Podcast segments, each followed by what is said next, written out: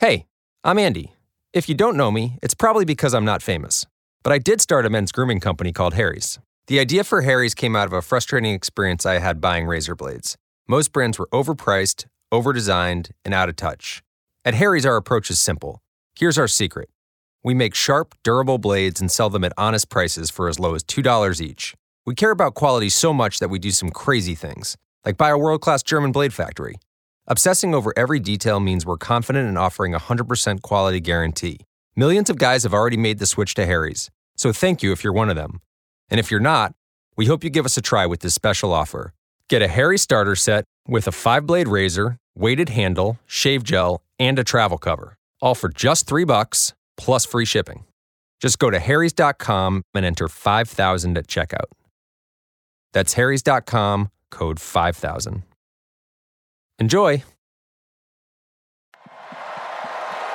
just like that, they buy it.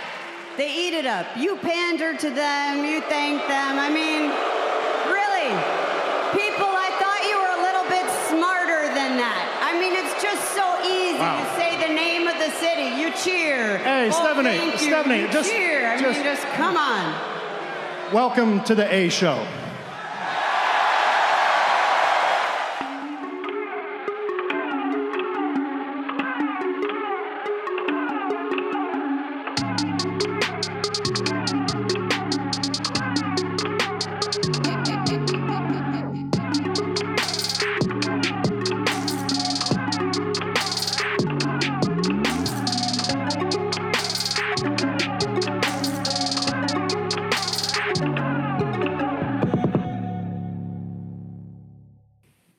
What's going on, everybody, and welcome to the 59th episode of the A Show. We are the kings of pro wrestling podcast. I am Justin with my man Meals. What's going on, Meals? Nothing, really nothing. It's just whatever. Wow, what happened? What do you sound nothing. Like that? I don't know. It's nothing. It's just nothing. Nothing's going on. Preparing for the end of the year with a bunch of stuff that we're doing. My brain is in like 40 places at once. So maybe I wouldn't say nothing, but like nothing I would like to talk about currently. Okay. I would say that. I like keeping things under wraps and keeping things as surprises when I figured them all out. Because some things may not happen when they're supposed to happen. So that's what I'm trying to figure out right now. Like I'm literally, there's about 3 different things I'm doing right now. I'm trying to figure out things. I'm trying to figure out my life for 2019 as we have about 26 days left in this year. Scary. Yeah, it's very wild. I'm trying to figure stuff out. I'm trying to at least like write some stuff down. You know what I'm saying? Like that's where I want to go in my life right now. I want to write some stuff down. I want to make some plans. I want to get prepared for the new year because I'm not going to say 2019 is going to be my year. I'm not going to say that because that's corny, of course. I'm going to say I will definitely, there will definitely be change and I will make sure of it 100%. Wow, that's very cryptic. Are you waiting in the grassy knoll to kill me? Like No, come on. I'm very afraid of this. Is about self-progress. This is about self-progress and progression and stuff like that. Like I might cut my hair. Who knows? What? You can't cut the hair. It's not that much hair. It's not that much hair. You can't cut the hair, the Meals hair. Yeah, I mean, there is a lot of things going on, but we do want to keep you guys up to date on whatever is going on. Our year-end episode, we decided on that last week, right? We said that it was going to be the 20th and the 27th. So yes. We got 2 weeks. We got 2 weeks to prepare for that. It's going to be really huge shows. I'm afraid because usually when we do this, like we did for A Show 50, we did it for another episode. Like I get really anxious around this time because it's like, what if the people say no? What if people don't want to do it? I don't think people say no. Well, all right. So I think, you know what? I'm not as pressed when people say no. Like I talked to you earlier in the week about trying to invite someone on The Lookout. because we have to do. We're going to try to get at least one more episode in, maybe two before the year's over, but we're going to try to definitely get one more episode in. So I contacted, you know, this gentleman that I would love to interview.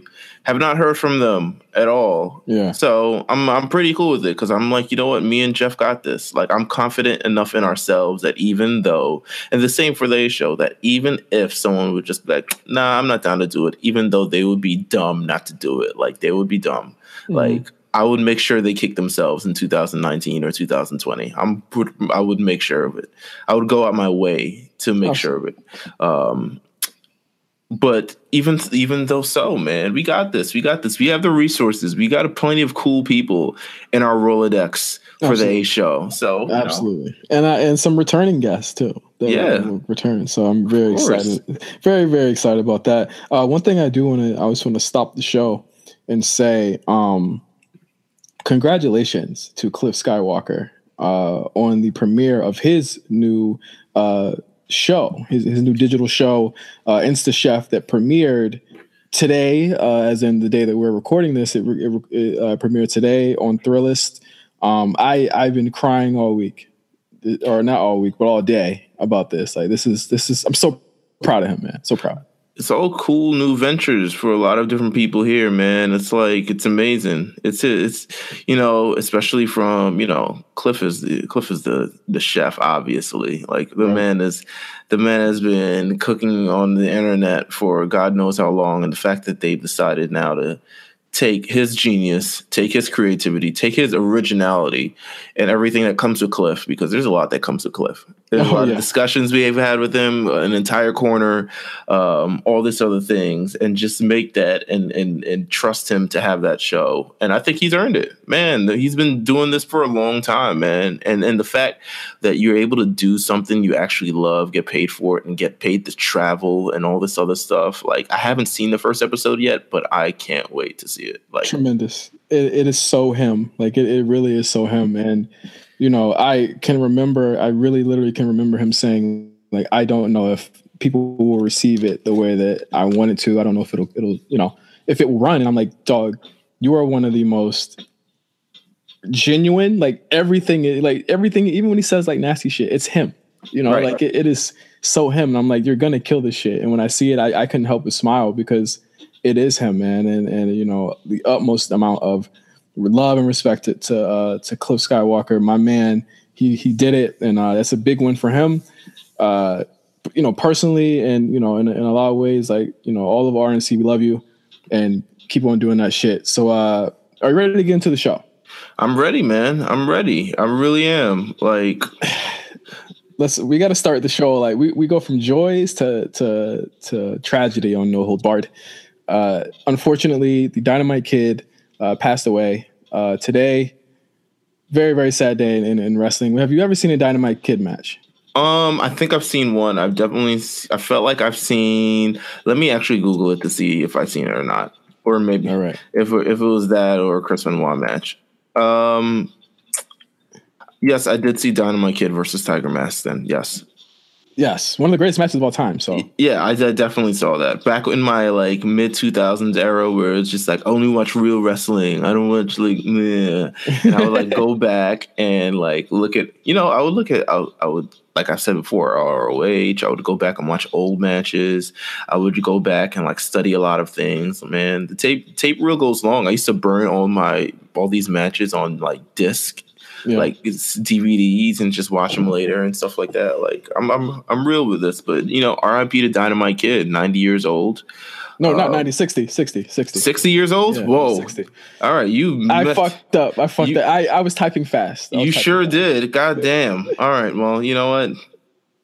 It was 60. Good life. It's still a good life. It's my fault. It's my fault. I'm sorry, guys. I was typing fast because I was trying to get out of work and I had to do the run sheet, and I put 90, but it's really 60. Listen, 90 years. We're not laughing at his passing away. I'm laughing at my gaffe. Listen, 90 or 60, influential nonetheless. Yeah. And there's so many people that have been compared to him. The obvious is, you know, he shall not be named, even though you named him two minutes ago.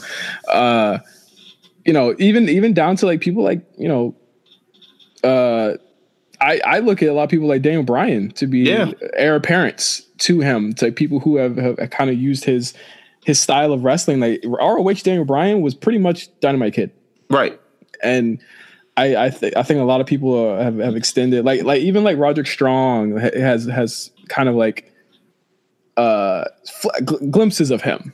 Davey Richards is like pretty much Dynamite, the indie Dynamite Kid. You know, he was doing all his Dynamite Kid shit back in the day. I think there was a point where like Davey Richards would like do a Chris Benoit bit after Chris Benoit did that shit that he did on the indies. And I was like, Davey Richards is trying way too hard, but that's neither here nor there. Dynamite Kid is just one of the most influential wrestlers probably of all time. I think a lot of wrestlers, you know, of that size are very influenced by what he did, and a lot of wrestlers today, honestly. Yeah, he's one of the greatest, and it's a huge, again, another huge blow. Like we're losing a lot of our heroes here, and it's really sad. Yeah, it really is. It really is, man. It really, really is. But one thing we get even more depressing. Raw and SmackDown ratings are down. Man, football season. It's a new low. It's just going to keep getting lower. I feel like this time next year, we're going to say hit new low, because at this point, it's like it's football season on in the throw of things. The television hasn't been as great. They don't have the sort of major attraction stars that they probably should have at this point. And I don't think they want to necessarily waste them on shows going against football. Like I felt like we've seen this tactic before in general years before, with like even with like Triple H or something. Triple H would not show up until the day after the Super Bowl. He would not show up on television until the day after Super Bowl. As much as like ratings are in the dirt, we need something to pop. It was just like, this is the low period of the WWE. It's always that late fall into winter, right before the Rumble, but it's, you know, still not before TLC. And it's just that low. And people are trying to make it more than they're trying to make it a lot like of a bigger issue. Yes, Raw is terrible. I feel like that, but that's been happening for like 15 years. Like ratings have you realized what ratings were in 2000 and how ratings are now? Just general television ratings and just WWE's rating. Yes, is going to continue to decline. People are not pulling. You're not pulling 3.4s anymore. You're not having 7.5 million viewers. People aren't even watching television like that. People aren't even watching Raw like that. So it's kind of according to reports. They say the first hour dragged viewership down. And I would have to say that I see that, because the first hour of Raw really wasn't compelling whatsoever. No, every time they start with Baron Corbin, it's I'm sure. Yeah, Baron Corbin loves the thrill of it, I'm sure. I mean, he had a conversation with Booker T on Heated Conversations where he's very grateful to have the first 15 minutes of Raw. He's like, people like John Cena and Roman Reigns, you know, have had that moment, but I don't really think it's necessarily working out in terms of drawing viewership. Yes, the first hour, or sustaining it rather.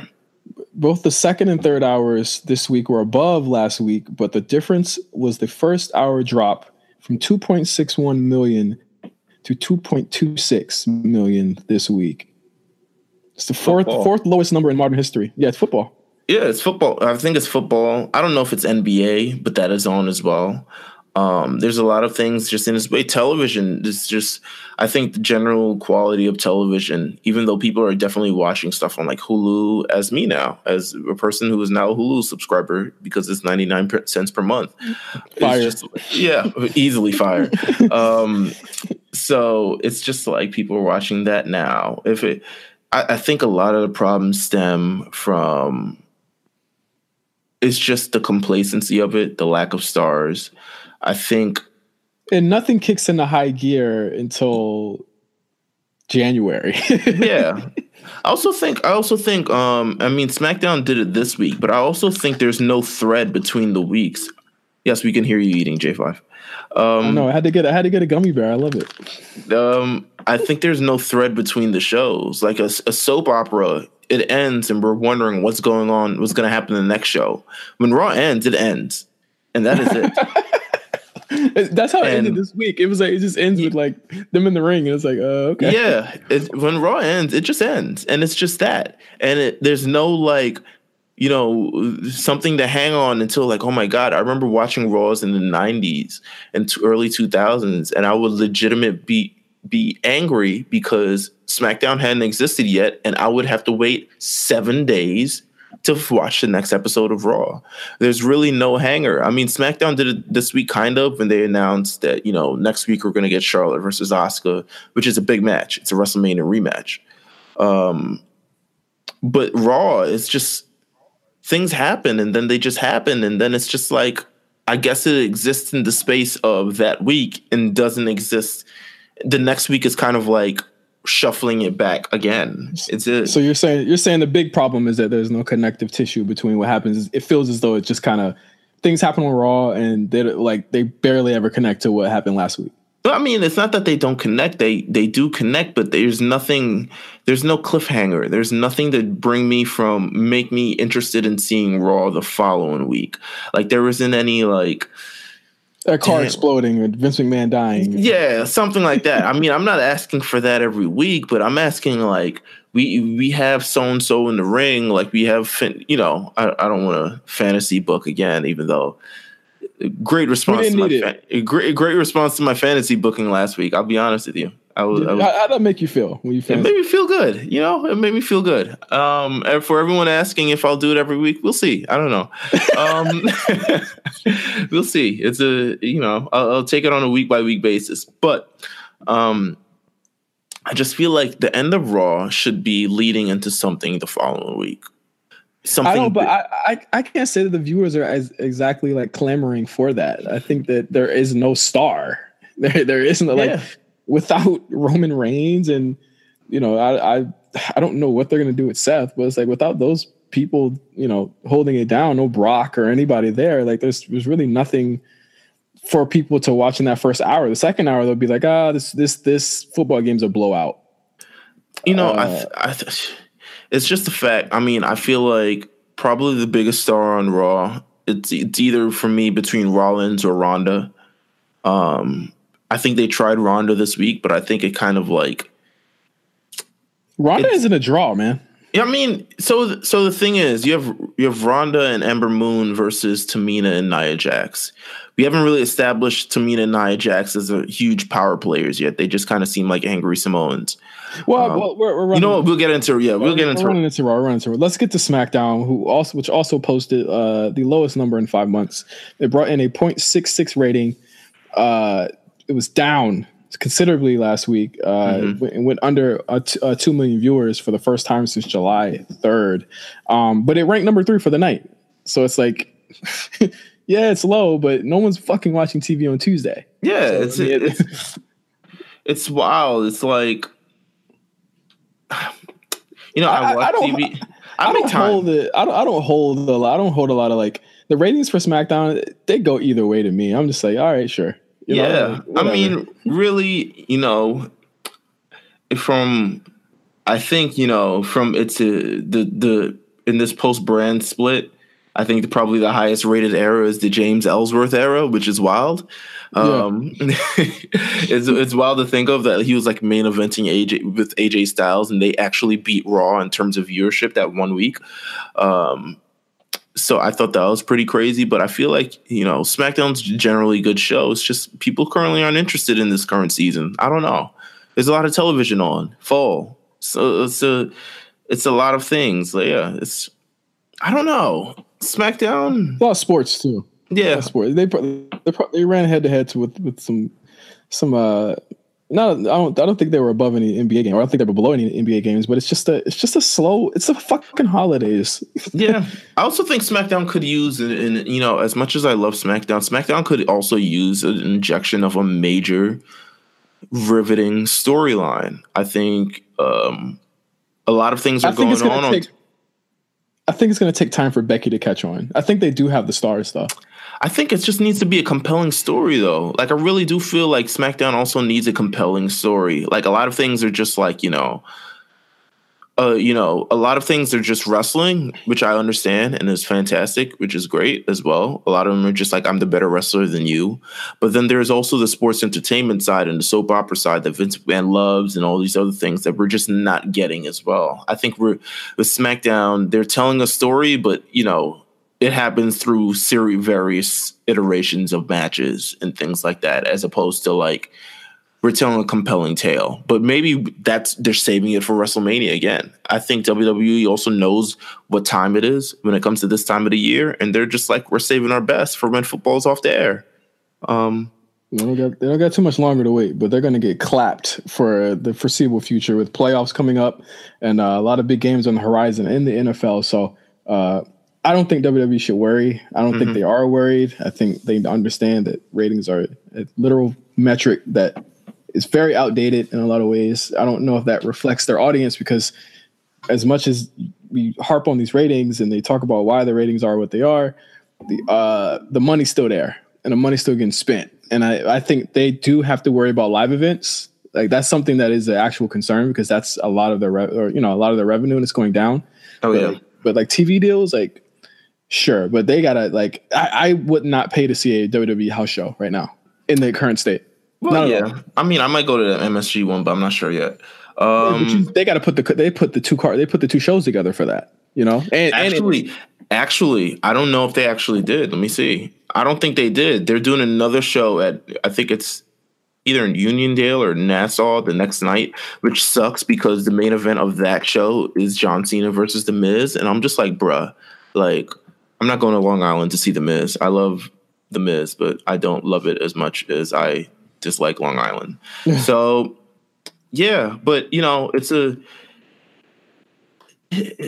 just interesting. It's just, you know, I wouldn't pay to go to a Raw house show. That's why they're declining. I think someone mentioned, like, they had an article, I think it was up on Post Wrestling, when they said, like, ticket prices for live events were, like, they range from $25 to $100 for a family of five, if they wanted to get that, they'd have to spend over $150 for something like 2, 3, 4 tickets. And I was like, I don't think that's a bad thing. I just think the cards suck. Like, I don't think the prices are the problem here. All right. So on this MSG show, I don't think I'm going to go to this. The major attraction for me is the NXT mega. Are both shows there? Are all three shows there? No, it's a Raw show. But NXT is there. So two shows are there. Kind of. Yeah.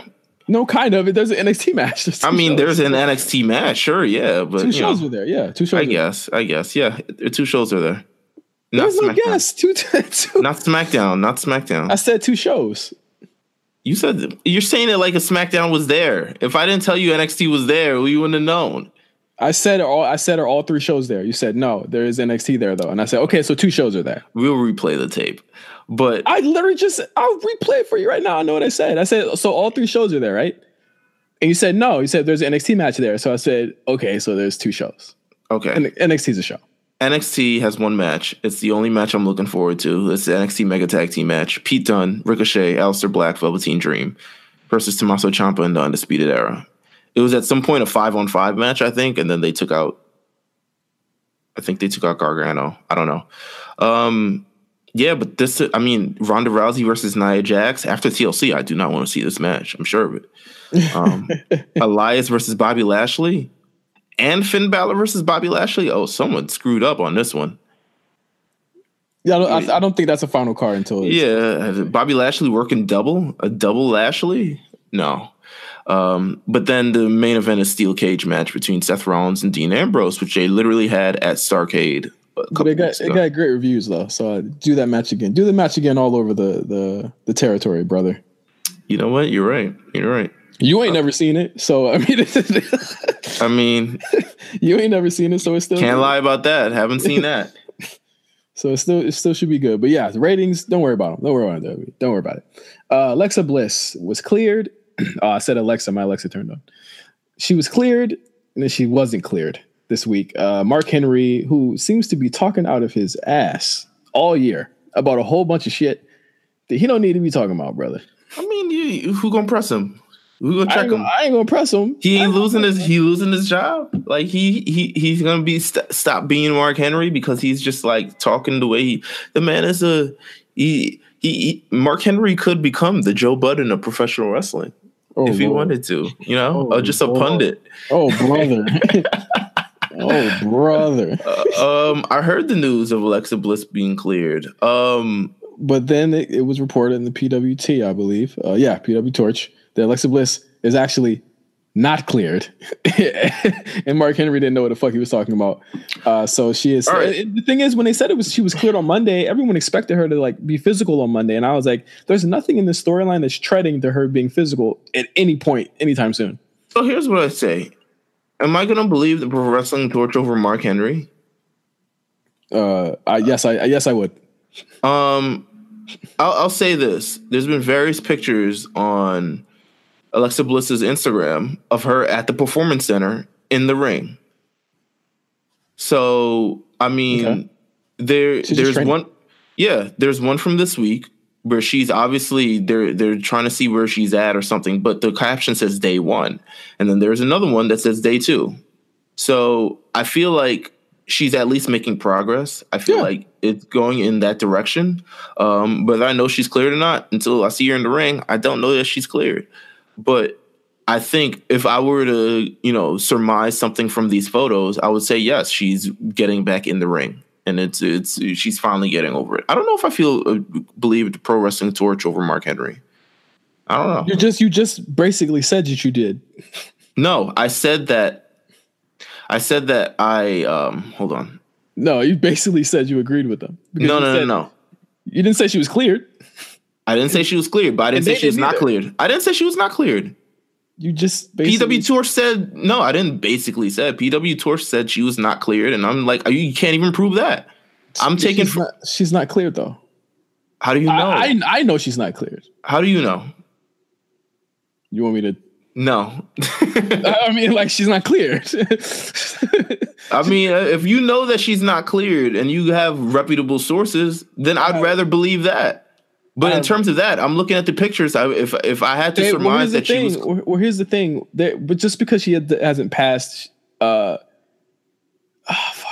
because she hasn't passed... Passed the impact test? Passed impact testing, yes. That doesn't mean that they don't allow her to train. They just don't allow her to have actual matches. Like, the Performance Center... Like, when Alistair wasn't cleared because of his groin injury, when I went to Orlando, he was still training. He was still doing stuff there. He wasn't cleared though. I don't know if it, I mean, yeah. No, I mean it's clear. It's she's not cleared. Like PW Torch wasn't wrong here that she's not cleared. I mean, if you say so. What? I'm saying I don't know. Are you just trying to argue? Like it's no, I'm not trying to argue. There's not a there hasn't been anything to prove either way or either or. The proof is she's training for a comeback, but she is not cleared. Says who? Says the pictures. That's not what the pictures say. The pictures say she's training for a comeback. Yes. The pictures does not say she's not cleared.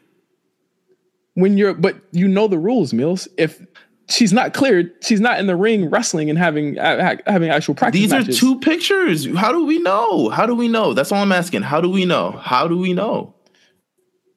This is a wild thing to argue about, but it's just like, how do we know? I need actual proof. That's what I'm saying. I need actual proof. Like, unless WWE says she's not cleared, then she's not cleared. I don't. PCO and Brody King signed to ROH last week. PCO, the former Pierre Carl Ouellette, who was part of the Quebecers and the WWF, has made quite a name on the Indies over the past year. He made had that crazy match with Walter over WrestleMania weekend, I believe. And he's just an insanely buff dude that literally kills himself to do everything. Did a couple shots at MLW. I believe a lot of people thought he was going to stay in MLW, but ROH picked him up. And they also picked up Brody King, who I've seen a couple times in the Indies. I saw him at PWG more recently.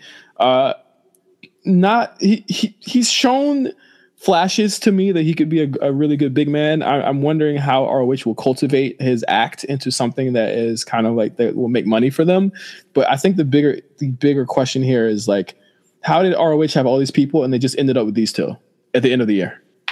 Like they could be losing the Young Bucks. They could be losing, or they definitely lost Cody. He's gone. And all these people in being the elite, they've lost them all. Marty Scurll could be leaving as well. Mm-hmm. How did they lose all these people? And this is the third year in a row this has happened. They lost the Hardys one year. Then they lost Ciampa in one year. They lost Keith Lee. They lost a lot of people within the past couple of years, and it always happens at the same time. And it's like, I have no clue how ROH keeps letting people get the drop on them like this, and they're not signing anyone even close. Like NXT tonight, Punishment Martinez made his debut. That was another guy that was there last year and is gone. It's NXT insane. It's insane. Pretty good last night. But yes, it's looking weird for ROH. But you know what? They were the number to me. Like they were a number 2 company for a while, and that right now it's like. I wouldn't. They're like number 4, like behind MLW. But I just feel like the gap is just because of WWE. The gap between them and everyone else just continues to grow. Like I feel like the gap just. But yeah, it looks like they're in trouble. I think they've been in a lull. I think they've been in a lull for a very, very long time. I think they haven't. They've allowed several different independent, companies to surpass them in terms of having dynamic stars and featured a lot of great stars. And it may be because of the business that they have themselves. Mm-hmm.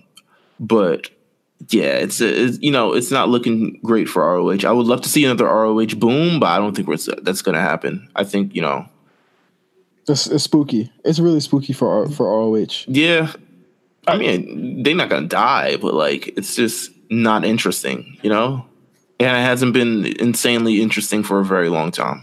Absolutely, I'm not even to put you on blast. I'm pretty sure you haven't watched the ROH pay-per-view in fucking years. When did I watch an ROH pay-per-view? Don't even hurt your brain. I feel like Cedric Alexander was on it, and he was fat. So I think that was the last time. Yeah, I think that was the last time I saw one. Yeah. It's scary. I just don't get how they could make all of these, cultivate all these stars, and now when it's more important than anything, they had that relationship with New Japan, and they had a relationship with the Elite, and they still have a working relationship with CMLL, which I think they need to bear down and focus on next year, because I feel like New Japan's gonna fuck off next year on them and really go and do their own shit. So ROH is very, very, very, very, very in dire straits. I'd say they're I don't know what they're gonna do next year. Like PCO versus Matt Taven. I'm good. I think they need better. They need better management in terms of people who recruit stars. You know what I'm saying? I feel like there's obviously, and it's not to say that the people that they've just signed to ROH aren't bad, but I just feel like they generally need. It's kind of like when a company's losing money, they hire someone. Negotiations, a liaison to be able to acquire money from various sources and things like that. But I do think they need that as well. I think just in general, they need someone who's a name, who is savvy within the business, who is kind of young, but also maybe a little bit between generations of the old and new, and able to acquire stars. I feel like a relations guy or something like that. Like just someone new like that. No, but I would be terrible at running ROH. You would probably be better for that. They don't need me. I would never hire another Elite member.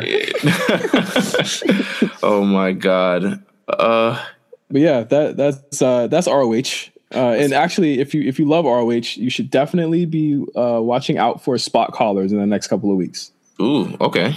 All right. Yes, let's talk about. Well, also, quick 2 things I want to talk about. WrestleMania weekend in New York City. Yes. It is looking insane. It is looking very good. It's looking good. It's very lively. If you're a wrestling fan, I don't think it will be as quaint as like a New Orleans or a where were they at last year? It was at New Orleans, right? It was in New Orleans. Yeah. Florida. So Florida. I don't think it'll be as quaint as those in terms of just like everything is just like centralized, because New York City is like it's 5 boroughs. It's a little bit sprawling. Yeah, it's spread out. So it's not going to be like, oh, I see people,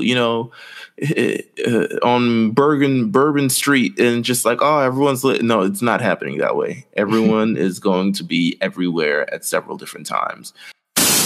Whoa. We lost 5 minutes of our conversation because we were in a haunted Google Hangouts. Don't show them the secrets. We're in a haunted Google Hangouts room. We moved to another room that's less haunted with the ghost of Christmas past.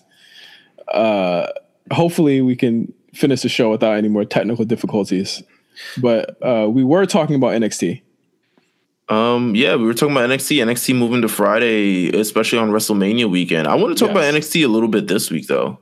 Yeah, go ahead. I haven't seen the show, so like you're, but I know the spoiler, so go ahead. I mean, Punishment Martinez debuted. He's up against God, how did I forget his name already? Matt Riddle? Matt Riddle, bro guy. Bro god. Like he's from Chicago. Listen, all these white guys look the same. Wow. No one will be offended by that. Listen, but yes, we had that. I thought that was a great opener, and it led to a great interaction between Cassius Ohno and Matt Riddle, which is a thing that's continuing to go on. That's fine. I'm fine with that. There's no room for him at the top right now. Yeah, they've somehow dedicated time to heavy machinery, which is like either they're being called up or like I think it's time for them. Honestly, I don't hate them. I dislike them strongly. You don't like big guy tag teams though. No, that's not the case. I think they're corny. You don't like War Machine either. War Machine is also corny. They're both corny gimmicks. You don't like big guy tag teams. I don't mind AOP. I don't like AOP, but I don't mind them. These two, Heavy Machinery, I mind. I mind if they're on my... Because they're idiots. You are a weird little man. They're idiots who are... Apparently, they're 6 months undefeated. News to me, according to NXT. And they're going to... They're lined up for tag team title shots in the future. They also started qualifying matches for the women's fatal four-way. And Bianca's already qualified. She's already qualified. She qualified off screen. That's the type of progression that NXT does. It's new. It's innovative. A great tag team match between... Actually, no. It's not a great tag team match. I like the tag team of Raul Mendoza and... I'm trying to figure out his name. Humberto Carrillo. Okay. I like they're a great tag team. Lots of flips. Lots of very impressive stuff. We got a Velveteen thing. I don't want to spoil too much. Oh, we got a great Dakota Kai versus Shayna Baszler.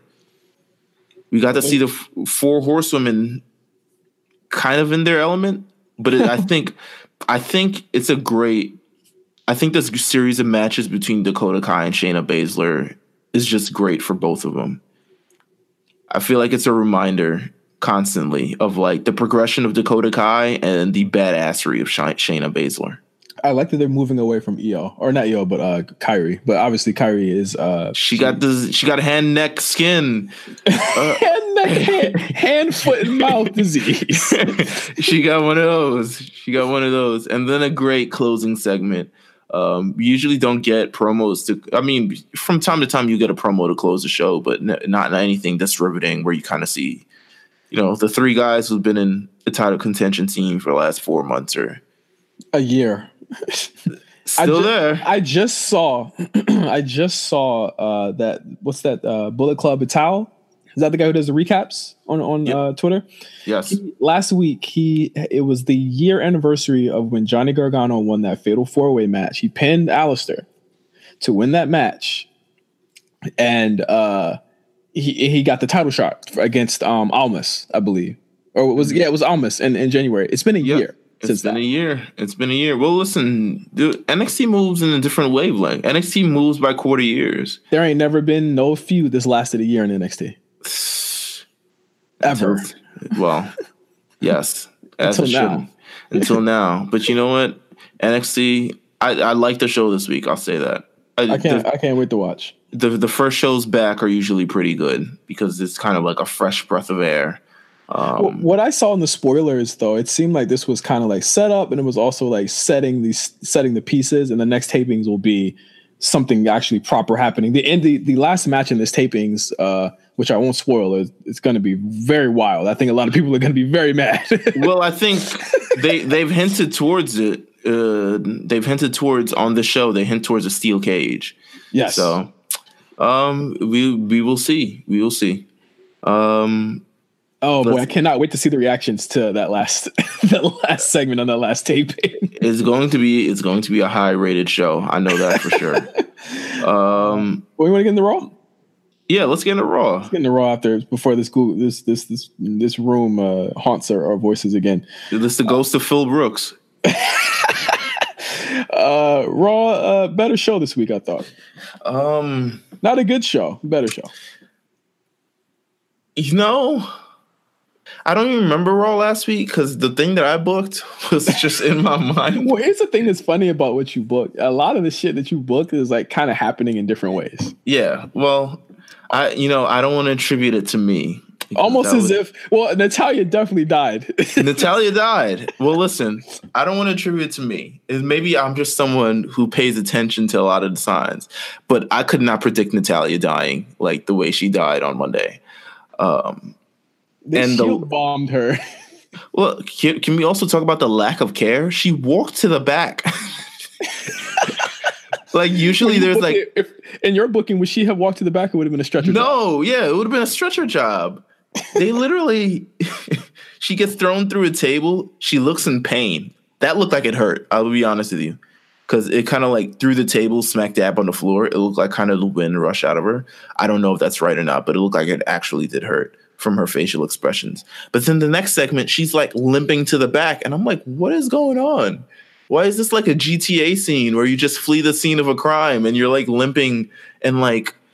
It was weird. It was very weird. The Riot Squad got back involved, which I thought, we all thought they pretty much had ended that feud. But they're back in the mix in some way, shape, or form. That is a group. That's a group that's aimless on the show. Honestly, I heard it was something to write Natalya off. I heard Natalya is injured. Yes, she is injured. Has an elbow injury. What a great timing! It's well, everyone's they're dropping like flies, man. They're dropping like flies, and to have her be written off, you have to make another face, or you have to have somebody go up. So main event Ember went up to the main event. We might as well talk about the main event because the main event was a thing. It just happened. It was a thing that happened. Yeah, they don't even Ronda. I don't even think Ronda and Ember have said three words to one another. They don't look like they hang out. They don't look like they don't even look like a genuine. It didn't seem like a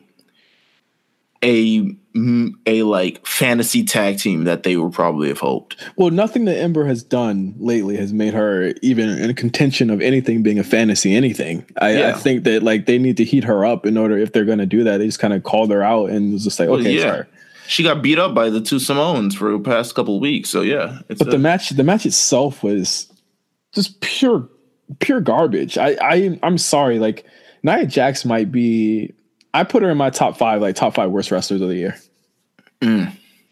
Yeah, she's bad. We always knew Tamina was bad. We always knew bad. Tamina's consistently bad. She's always on the list. You can set your watch to that. There are so many women of her stature and size that they could do shit with. You know what I'm saying? And like Nia just ever since you said this shit, Mills, I've never been able to unsee it. Like it just doesn't seem like she gives a fuck about anything she does out there. It's a promo, in-ring, anything. She just seems like she doesn't believe it. She doesn't believe it. I think when they give her material, but it's a thing like in professional wrestling. No matter what they give you, you work with it and you make it your own. When she screamed this week, dog, get the fuck out of here with that. That was jarring. It almost broke my speakers. That's a weird promo. Last week I said maybe they should try something with the women. Just because there's no major draw, just something different in the main event, and it was a main event with the women, but I think they could have done better. I think this tag team match is not what people want to see or anything like that. I feel like maybe we should have got. I don't know. Try something. Don't waste Ronda like that. That's my problem. Don't waste her like that. Yeah. Like you wouldn't put Brock in that situation, and don't do it to her. Well, not that she should be Brock, but it's like don't put like a major chip like that. Like, have her squash Tamina. Like, why are we building Tamina to be a world killer now? Because it's the same thing when they used to build, what's his face? Big Show? No. But yes, they definitely would do that. What was I thinking of? I was thinking older. He was in WCW. He was in... let's see if you can guess this wrestler, because I'm drawing a blank. They would build him up. He was in remember he was also in WWE. Oh, Haku. Boom. Remember Haku in WCW? Yeah. They would like build him up from time to time so Hogan could beat him up again. Yeah. That's kind of what they're doing here. It's not working for me. I don't think it's working. That main event was a really bad main event. I think that there's nothing that makes me want to see this Nia Jax Ronda Rousey match. I think they need to like just get it over with. 2-minute match. Fuck it. I don't think it's going to be a good match. I think yeah. Ronda works. She works as well as her competition, and I don't think her competition here is good. I think Ronda works a little bit. I'd say she's good. I definitely say that she's good. I just feel like there's no help. There's no help. If she was in with anyone else, I guess maybe you're right. You tried to argue. There's just no help. Nah, it's just like I feel like I wouldn't say that she works towards her competition, but it's just like because I feel like she does give amazing effort every time she's in the ring. But when you're in against Nia Jax and Tamina, it's tough. On the main event of Raw, I mean, that's a big platform. That's a major moment for Ember Moon, for Tamina, for Nia Jax. Ronda's been there before, but it's like a major thing to have like a women tag team main event closing Raw. Raw's over. It's done at the end of this. And it just didn't come out really good. Yeah, thumbs down on that main event for me. One thing I did actually like on the show was Finn Balor being very active in the show. I think they've cleared the depth chart if they have Finn Balor. Like Finn Balor, multiple segments. Yeah, I've never seen Finn Balor so much on this show before in my life. The man, it was a tale of Monday night. The man. He showed up. He saved Elias. Weird. Saved Dolph Ziggler. Weird. And then had a match against Jinder. Won the match. And then, clapped. Then he got clapped. Because Drew McIntyre is the shooter. And, he got bodied. It was a tale. It was like, that would normally be like 8 weeks of Raw booking that they did for Finn Balor in one night. I don't think he was even ever in threat of not being hot. I think he's still a very popular character. Obviously, he's one of the most over characters they have as a face. But I like the progression of his character this week. I know it came out of nowhere, but again, just like when Roman went down, I can't blame them for how fast they did this. They had to. They have no one else to go to, especially if Braun's off the show. No word on if Braun will actually be on the show either. That was just a main. It was a main thread through the show that they're just kind of joking about it. But I'm like we said last week, if he's not going to be on the show, and you know this, cut him from the fucking match. That doesn't make any sense. Why they're still promoting this match?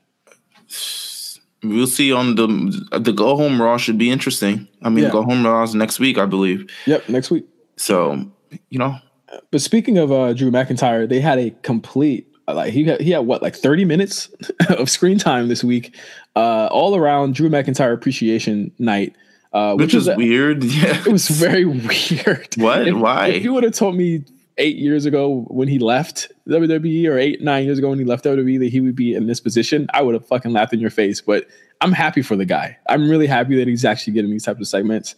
It was a weird thing to do, but I actually did like the segment. I liked his promo a lot. Drew McIntyre Appreciation Night. I appreciate him. This is where we're at in 2018. What's wrong with that? A Drew McIntyre Appreciation Night? There's nothing wrong with that. A Drew McIntyre Appreciation Night. I fail to see the problem here. That is the best we can do on Monday night. What would you do better? I wouldn't. That is the best we can do on Monday night. I literally said it. But it's still like jarring to me. Why? Because usually those appreciation nights you have a Stone Cold Appreciation Night, a Triple H Appreciation Night, someone who's just like, someone of that capacity. A Drew McIntyre Appreciation Night. That is, for me, it's just. He's a top heel. It is something I expect from Impact Wrestling. I'll just say that. He's a top heel. He's been built. Yeah, I guess. Like a de facto top heel, yeah. It's also Baron Corbin being a jackass. That's part of the story there. This is true. I would have understood a Baron Corbin Appreciation Night. I don't know. He's trying to curry favor with the people, especially the heels on Raw. This is true. This is all that I wrote. It's all prophecy. Yeah. So I no problems with the It is jarring, but I had no problems with the actual segment, which was actually no.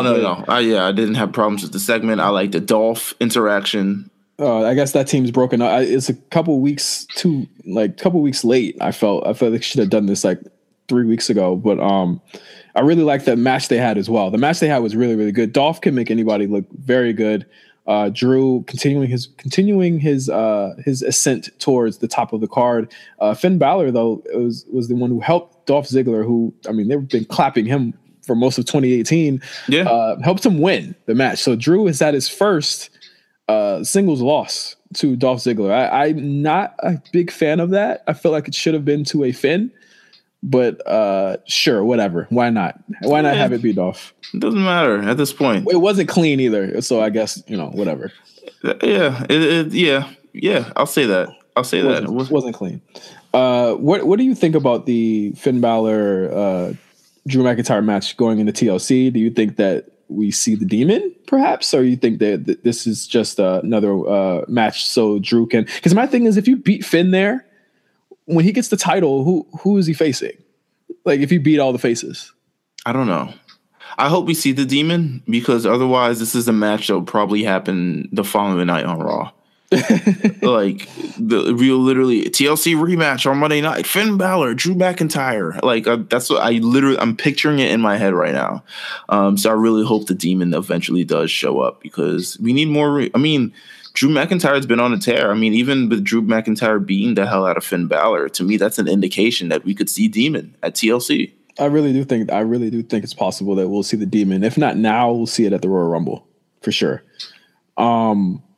Dean Ambrose is tired of you dirty motherfuckers. Whew.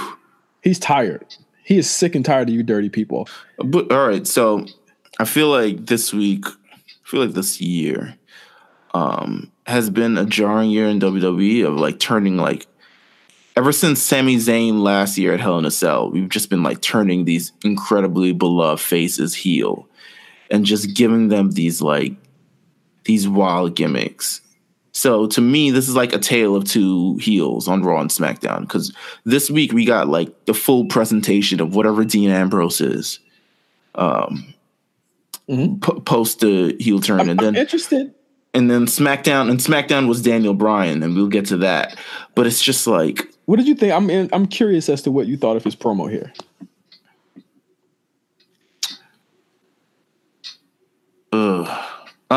It's not that it was bad. It was just that, I don't know. I just think he's crazy. He's a lunatic. I mean, this is his character. What do you think of the character going forward now? He's like, I love this. I love how sleazy he is. I love that he's germaphobe, but now he's got the new jacket, which I really like. He needs a bionic arm or some shit like that. Like that's how I feel. Like it's just like he's just like this weird like supervillain type of archetype. Like you like a Spider-Man. You remember the Spider-Man, the Homecoming, whatever it is, Vulture. Yeah, something like that. Like he's one of those villains. Like, I don't know if he's gonna get that. I don't know if they got the budget for that. No, obviously not. But he's just, to me, he looks like one of those villains. He looks like a villain archetype. It's cool. Don't get me wrong. It's way more like modern than most stuff WWE does. The jacket, I like. Two very different environmentalist gimmicks, also. Oh yeah, one hates smells. Smells terrible. I want to see Dean Ambrose and Daniel Bryan at TLC interact. I just want to see them interact. I don't want to see them wrestle. I just want to see them interact. And I think they'll still hate each other, because obviously one thinks they're still higher than thou of the other.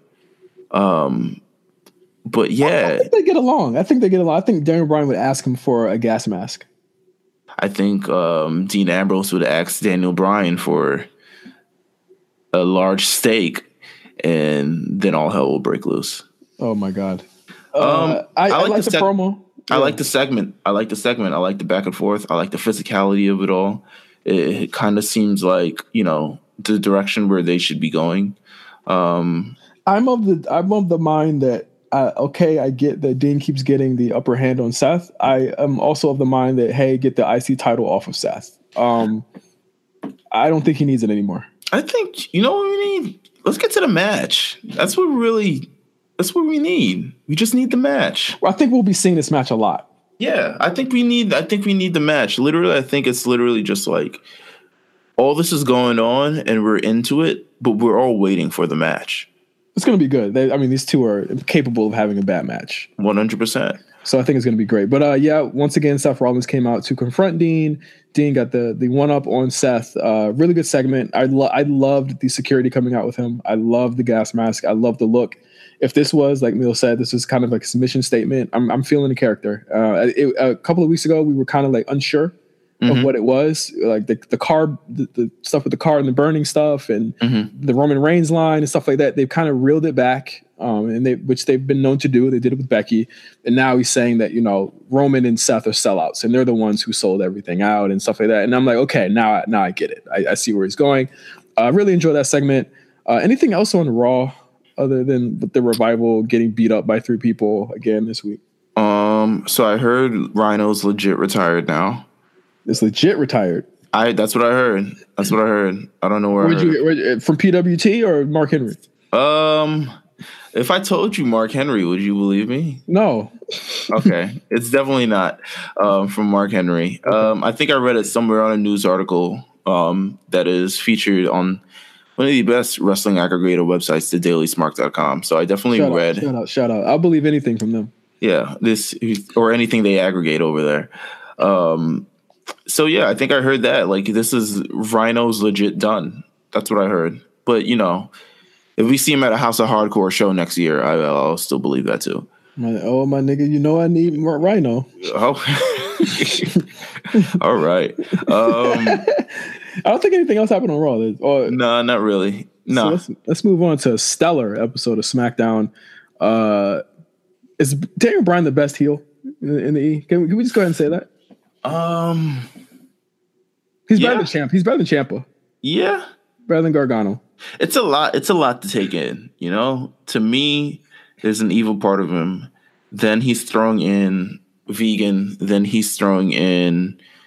It's like everyone's saying it's like this, you know, this Kurt Cobain, Daniel Bryan... Bryan Danielson, kind of. I think there was one more people were talking about just being thrown into this mix, but it's a strong character. I feel like, well, first of all, if we do not start the show with him talking about he needs his daughter to be kicking tens of thousands of men in the groin, I don't want to be on the show after next week, because that was a great soundbite. Like, and shut up, Byron. I love it. And telling Byron, like, I bet you eat chicken. I bet you love chicken, or something like that. And I was like, bro, all right. Well, we're getting a little too meta here, Brian. You gotta chicken is delicious. Don't get me wrong, but you know, you haven't had meals with chicken yet, brother. Couldn't tell him. You ain't say that to Tom. I'll tell you that. Wow. Hold on. What are we saying about Brian here? Listen, I'm just saying. The big heel. The Miz TV segment was actually interesting in a way that I think is very cool and kind of understated, in that they actually got the crowd to boo Brian and cheer Miz for the first time ever. And to me, this is... You know, Sammy's turn didn't really, like, it got met with apathy. Yeah. I think it's fair to say that nobody cared. Yeah. And the difference with that with Brian is that within a week, you have him take out AJ Styles. You have him, but then you have him go against Brock, which is like, cool. Of course, they were still going to get there. He was going to get that reaction anyway. Right. But then you have him against Miz, and it's like, wait a minute, Miz was right. Well, here's the thing. The difference between the Daniel Bryan one and Sami Zayn one, Daniel Bryan won the title. So, like, it makes sense, and it was perfect, and it definitely wasn't all for naught. Like, it was meant, he did it for a purpose, and he accomplished that. Sami Zayn never won anything. Sami Zayn was a heel and continued to lose to AJ Styles, even though the odds were against AJ Styles to win. So, with this Daniel Bryan thing, it's just, it all works out. I think the segment, the Miz TV, you know how I feel about it. Miss TV segments. No, don't, because riveting television. Oh, okay. All right. But I think just in general, just that The Miz was right. They've done this before where this it's not like The Miz is kind of like teetering. He's face heel, depends on the night, depends on the hour, depends on the segment. But they still acknowledge that both of them 100% hate each other still. Yeah, they do. And I love that, too. I really did love that, too, because, you know, when you have heels, I expected Brian to say, you know what? I finally see the light, and they shake hands. Yeah. I'm so glad they didn't do that with this. Yeah. You keep that open. 100%. Daniel Bryan was like, you were right. And no, you were not right. And this is why. Like, blah, blah, blah. And calling the crowd fickle, I love it. Oh, the how you shut down the what chant? Insanity. You didn't hear another what chant the whole night. Listen, way to make thousands of people feel like dumbasses. Loved it. Also, one more thing I did love before we get to the actual main event of the show. I loved him taking the side plates off of the belt, off of the title. The title knew they were that easy? Yeah, who knew they were that easy to come off? Just pop right off. Were they in his pocket the whole time, or did he take them off there? Because they're screwed in. I don't remember. I think they were in his pocket the whole time because he takes them out of his pocket to show Miz, and I don't think he tosses them, but he takes them out. But that leads to AJ Styles coming out dressed like the Green Lantern, and it leads to a Miz AJ Styles match because Miz gets involved in AJ trying to get to Brian. Leads to Miz AJ, which is actually a really good match. They have really good chemistry. I enjoyed the main event, and leads to Brian beating his fucking ass for about 5 minutes until the show goes off. Getting stomped out by a man in a cardigan is not how I want to go out. Dog, not only that, he stomped his face, did a lap around the ring, and did it again. I love Daniel Bryan.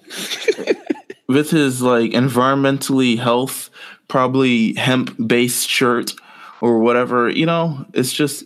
It's everything. See why Daniel Bryan be green? It's everything that CJ Parker wanted to be, but they would not allow him. And now look at him. Now look at him in New Japan losing a lot.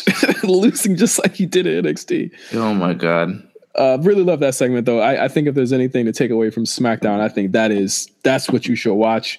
Another really good segment of the show, the opening segment between Asuka, Becky, and Charlotte, I thought was really, really good.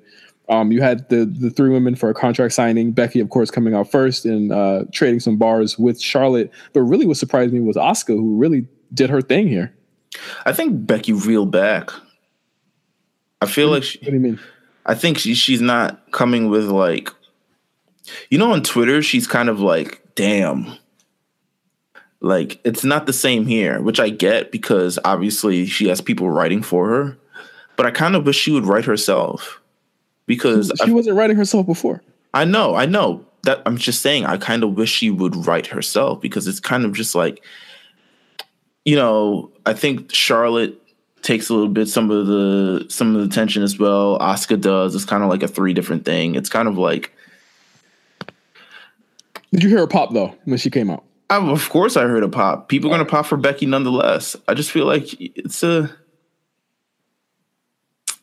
My only, you know, I love the Becky Lynch character. I love everything like that. I just wish it would be she would be a lot more strict with her character, kind of like the way Stone Cold was. That's all I wish. Ain't nobody going to do that. No one's going to be able to do that anymore. I mean, yeah, I guess so, right? Yeah, like she's not going to, you're talking about Stone Cold, the guy who didn't lose for a year. No, I mean, not that. I'm not talking about wins and losses. I'm like, there are certain things that Stone Cold would not let happen. I just wish it was something like that with Becky. But well, you know, I'm lost on what she said this week that was out of character. No, there's nothing sort of out of character. It was kind of like if it's just, I don't know. It's a general feeling that she's kind of like falling into like. This is the first time hearing of this. That's why I'm like... I understand, but it's just like, I feel... Well, I don't know. I've always kind of thought of it, but I just feel like she's falling into like the pattern, the regular thing, whereas what made her a sort of star was her breaking against the mold and saying the things that you know, needed to be said and getting everyone hot and stuff like that. So maybe it was just this one segment, who knows? But I just feel like, you know, I don't want her to fall into the regular, like, we start coming out, we just cheer her for the sake of cheering her. I want her to have something special attached to it. Keep watching. Keep watching. I think she, I mean, this was clearly a segment to get Asuka hot.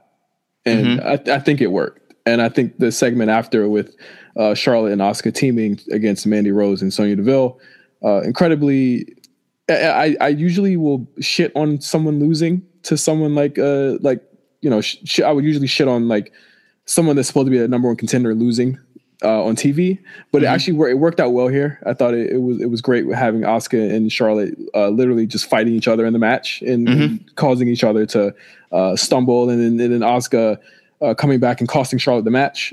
I love Asuka's facials when she did it. When she's like, mm-hmm. I don't know what happened. And I thought Sonya and Mandy looked incredibly good in this match as well. I know I'm very hard on them, but they did really, really well in this match. And I really thought just for this week, it worked. It actually did work for me, this whole three-way thing. But next week, Asuka versus Charlotte rematch. I don't think it's going to have a clean finish. I don't think so either. It's definitely not going to have a clean finish. I would be. Would you be mad if there was? I would not have. I don't think they want to beat those. Well, who do you think that I think would win? Like, who do you think I think would win? Like, I'd probably say that if it was on TV, I'd have Asuka win and heat her up. Yeah. But you don't want to give that win away on TV. This is true. So, I mean, and how much time are you really giving them? Because this is a main event for sure. I would give them the time. What are you? I would give them the time. Plus commercials will probably only see like 15 minutes of that match. I'll give them 2 commercial breaks. I would really do. With I think the picture-in-picture one? Yeah, no, not one of those cheap ones. You gotta have I hate the picture-in-picture ones. I never paid attention to the match. Oh yeah, I wouldn't be mad if they did clean. It just doesn't seem right for them to do clean. I think it'll probably be some shit like Becky walks down and distracts one of them or something like that. Charlotte tries to pull out a kendo stick. Tries to beat her like she did with Ronda. Becky comes down, gets pie face or something, and then Asuka kicks Becky and blah blah blah. Some crazy shit like that. You know, I think it'll be a great match. I think once again, I mean, these two I had a match of the year contender in April, but I'm very excited for next week because that's a big time match, and a lot of people are shitting on it, but it's like, what the fuck else are you gonna do? You know, in terms of just like me looking at low ratings, this is a match that's definitely an attraction. I also think it's an interesting dynamic from earlier in the year, considering that Charlotte was a face in the previous match. She was a lot more scrappy, and then as a heel, it'll be interesting to see the approach that she takes in this match, especially. Yeah. I guess Asuka would be the one working from under in this sort of situation. Yeah, instead of like in the last match, they were just kind of trading blows. Like they were beating the shit out of each other in the last match. So I'm interested. Very interested. Rusev, that promo, man, it's a really good promo. I loved it. He's a funny guy. He's always a very funny guy. Yeah, I've always felt like he was a funny guy, even with his facial expressions when he would sell, the comments he would make on Twitter. I just feel like he's a funny guy. I think he's becoming a lot more loose with his character, which is good. And then that sometimes is an indicator that it's like, when there isn't a definitive direction, it's just like, do people care or do people not? But then it's also like your ability to connect as well. He's one of the few faces, I think, on the mid card, period, on either show, that people care about whatever he does. And that's hard to do. Yeah. I think the Rusev Day thing has died down. I think it died with the Aiden English thing. Who is not gone and never to be seen again. Yeah, I mean, might as well be featured in Deborah at this point. Oh my god! It's I think, you know, Rusev Day was a hot. It was a moment. But yeah, I'm interested. I wasn't as high on as everybody else, but yeah, it was. Yeah, it was a moment. Interested to see. I love him being paired with Nakamura because it's someone that they have really good chemistry anyway. She's had a lot of U.S. title matches this year, I feel like. In his career, bro, he only had one WWE title opportunity, and that was with AJ. Yeah, that is true. I don't know. That's his belt. Would you have him beat Nakamura? I don't think I'd have him beat Nakamura. I'd have him beat Rey Mysterio. I'd have Rey Mysterio beat Nakamura, who we haven't seen Rey in like what? Yeah, I would probably have Nakamura win. Where is Rey? Absent. Where's Nakamura? Well, you already know he only worked like once a month. Well, where's Rey? Rey, where are they at? Texas. That's weird. He was just hanging with the troops, man. He was just hanging with the troops. Speaking of matches, speaking of high flyers and shit, can we stop booking Jeff Hardy and Randy Orton matches? Like, can we please stop? I think we have to at this point. I'm so tired of these fucking matches, but we did get something good out of it. We got a Samoa Joe promo. Listen, can someone just put the hands to him or put the guns to him? Because he's really disrespectful. Talk about it. You know what? It's very weird. I meant to watch this promo. I did not see it. I think I was watching the Challenge reunion at the same time. So oh my god! Actual promo, but please don't tell people that. First of all, the Challenge is an amazing show. All right, don't disrespect the Challenge. Don't admit that you missed it because you watched the Challenge, though. Dolph Ziggler was hosting the Challenge reunion, also. By the way, shout out to The Miz lending his bag to Dolph Ziggler. That's life after wrestling talk. So I think we already know where he's going. And he was great. He was great. The man did his. He was on point. Did his homework. He did his homework. He was talking about all the Johnny Bananas and the CTs and all this other stuff. The man, he did a good job. He did a good job. But what did Joe say? Joe reporting live from a bar, talking about drinking in moderation and obviously shots at Jeff Hardy. Just a complete shit-eating grin and just the great delivery of Samoa Joe. He's able to not practice, but kind of employ so many different cadences to his character as far as his promos. Because, I mean, my thing with Joe is, like, even if he's in ring, he's not where he used to be. He might be hurt more than he used to. He can still deliver promo-wise, and he delivered a really great pre-tape that led to Jeff Hardy getting RKO'd into the stratosphere and beaten by Randy Orton. But I really love this promo. Even just the stuff with AJ Styles and now with Hardy, it's hard hitting shit that's very personal. But I love Joe being the cerebral kind of heel that they have portrayed him as, because it allows him to do a lot with just a little, and it allows his voice to carry a lot of the programs that he's in. So it's really good. Interesting. Yeah, it was really, really, really good. I think the last thing that's on the docket for SmackDown was that three-way between the New Day, Bar, and the Usos, the triple threat match, which I thought was, again, phenomenal. Cesaro is unreal with the giant swing with Xavier on his fucking shoulders. Unreal. Cesaro's cool, man. Cesaro's all.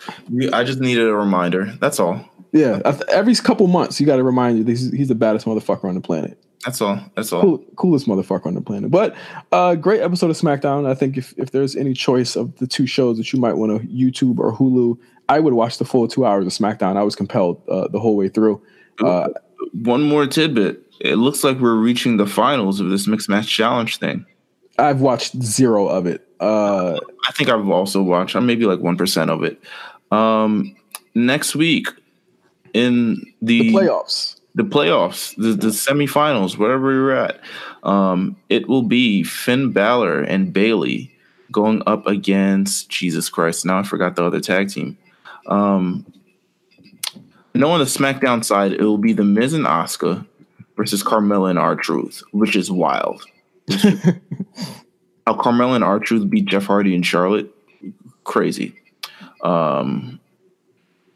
Next week will be Jinder Mahal and Alicia Fox versus Finn and God dang it. What? Finn Balor and Jinder Mahal again? They have very good chemistry, brother. I guess so. It'll be to me the finals looking like it's not. It can't be Finn. It's gonna be Jinder and Alicia versus R-Truth and Carmella. They're the only ones not. The finals take place at the TLC pay-per-view. Yeah, I know, and I wouldn't have Charlotte or Finn do double duty that night. So, and you can't have Asuka do double duty in the ladder match either. So it looks like we're gonna get Jinder Mahal and Alicia Fox versus R-Truth and Carmella. Mind you, the winner gets a vacation and the number 30 spot in the Royal Rumble. To this, like, I have no clue where they're going to go. I'm just going to wait and see what the fuck happens, and we'll talk about it then. It's a weird... I feel like they waited too... They didn't wait... They not waited too long, but they did this too soon. Yeah, you know, like, probably like, what is going on here? What are we doing? What are we gave you guys television. We gave you money. Give us TV. Like, it's insane. I really don't know. Like, because here's the thing. Okay, Bailey wins number 30. You think she's winning the whole thing? Fuck no. Fuck no. Listen, Alicia Fox wins number 30. Kill me now. Yeah. Yeah. A Jinder and Alicia Fox. You know what? I don't want to think about it. It'll probably be on a kickoff show no matter what it happens. Kickoff show no matter what. But that was the week in wrestling, I believe. Mills, anything else that you want to bring up? No. All right. So for this week on the A Show, we are barreling close to the end of the year, but luckily we have one more episode before our year-end show, which, funny how that works out. It'll be the TLC Go Home show. So of course, as we do every time with a new pay-per-view coming on that Sunday, we will be parlaying the reviews for Raw and SmackDown and going into our predictions, which everyone loves our predictions. So we'll have our TLC prediction show as well as No Holds Barred, and we'll probably be able to tell you a little bit more about the year-end shows that are coming up the week after that. So tune into the A Show next week. As always, you also have to check out our playlist on RNC Radio Live. We just released our year-end playlist for RNC Radio and for the R&B in RNC. They're blowing up, man. They're blowing the fuck up. Appreciate everyone who subscribed to them. Yes, and appreciate Mark, who did these really, really groovy videos, hype videos for them. They fucking are amazing. So shout out to Mark for doing those for us. We also have a new episode of Spot Callers that should be coming imminently. We're going to be watching the show pretty soon, so watch out for that. RSBN, of course, is there. The funniest fucking sports show in the world was live this week. And we also have a new episode of RAOP Gaming, the final episode of 2018, with myself and Ann Pavelli talking about Red Dead Redemption's online beta and a variety of other topics. I really enjoyed being on that show. So shout out to Amp. And man, RNC is starting to kind of wind down into 2018. Mills, how have you felt about this year in RNC? It's 1 year. We're almost 1 year old. 8 different shows, man. I think it speaks for itself. Crazy. How was Two Belts, by the way? Two Belts was great. All right, I'll say this. I definitely do have to go currently.